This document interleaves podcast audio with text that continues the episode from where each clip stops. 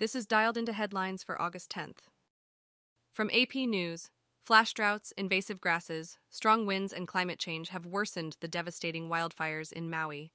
The wildfires have killed at least six people and caused extensive damage to a historic tourist town.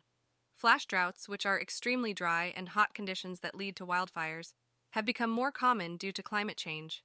Invasive, fire prone grass species have taken over large areas of land in Hawaii, adding fuel to the fires. Unusually strong trade winds, driven by major differences in air pressure, have fanned the flames. Climate change is also increasing vegetation dryness and making stronger hurricanes more likely, which in turn can fuel wildfire and cause severe flooding. These climate change related disasters are posing unprecedented challenges.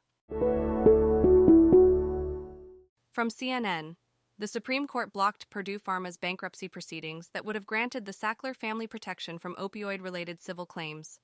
The court will hear arguments in December after agreeing to pause the settlement. Purdue Pharma, the manufacturer of OxyContin, faced litigation over its role in the opioid addiction crisis. The Sackler family, who controlled Purdue, agreed to contribute up to $6 billion to the company's reorganization fund in exchange for a release from civil liability. The government has deemed the plan exceptional and unprecedented. Several states, including Ohio, expressed disappointment at the delay of the settlement.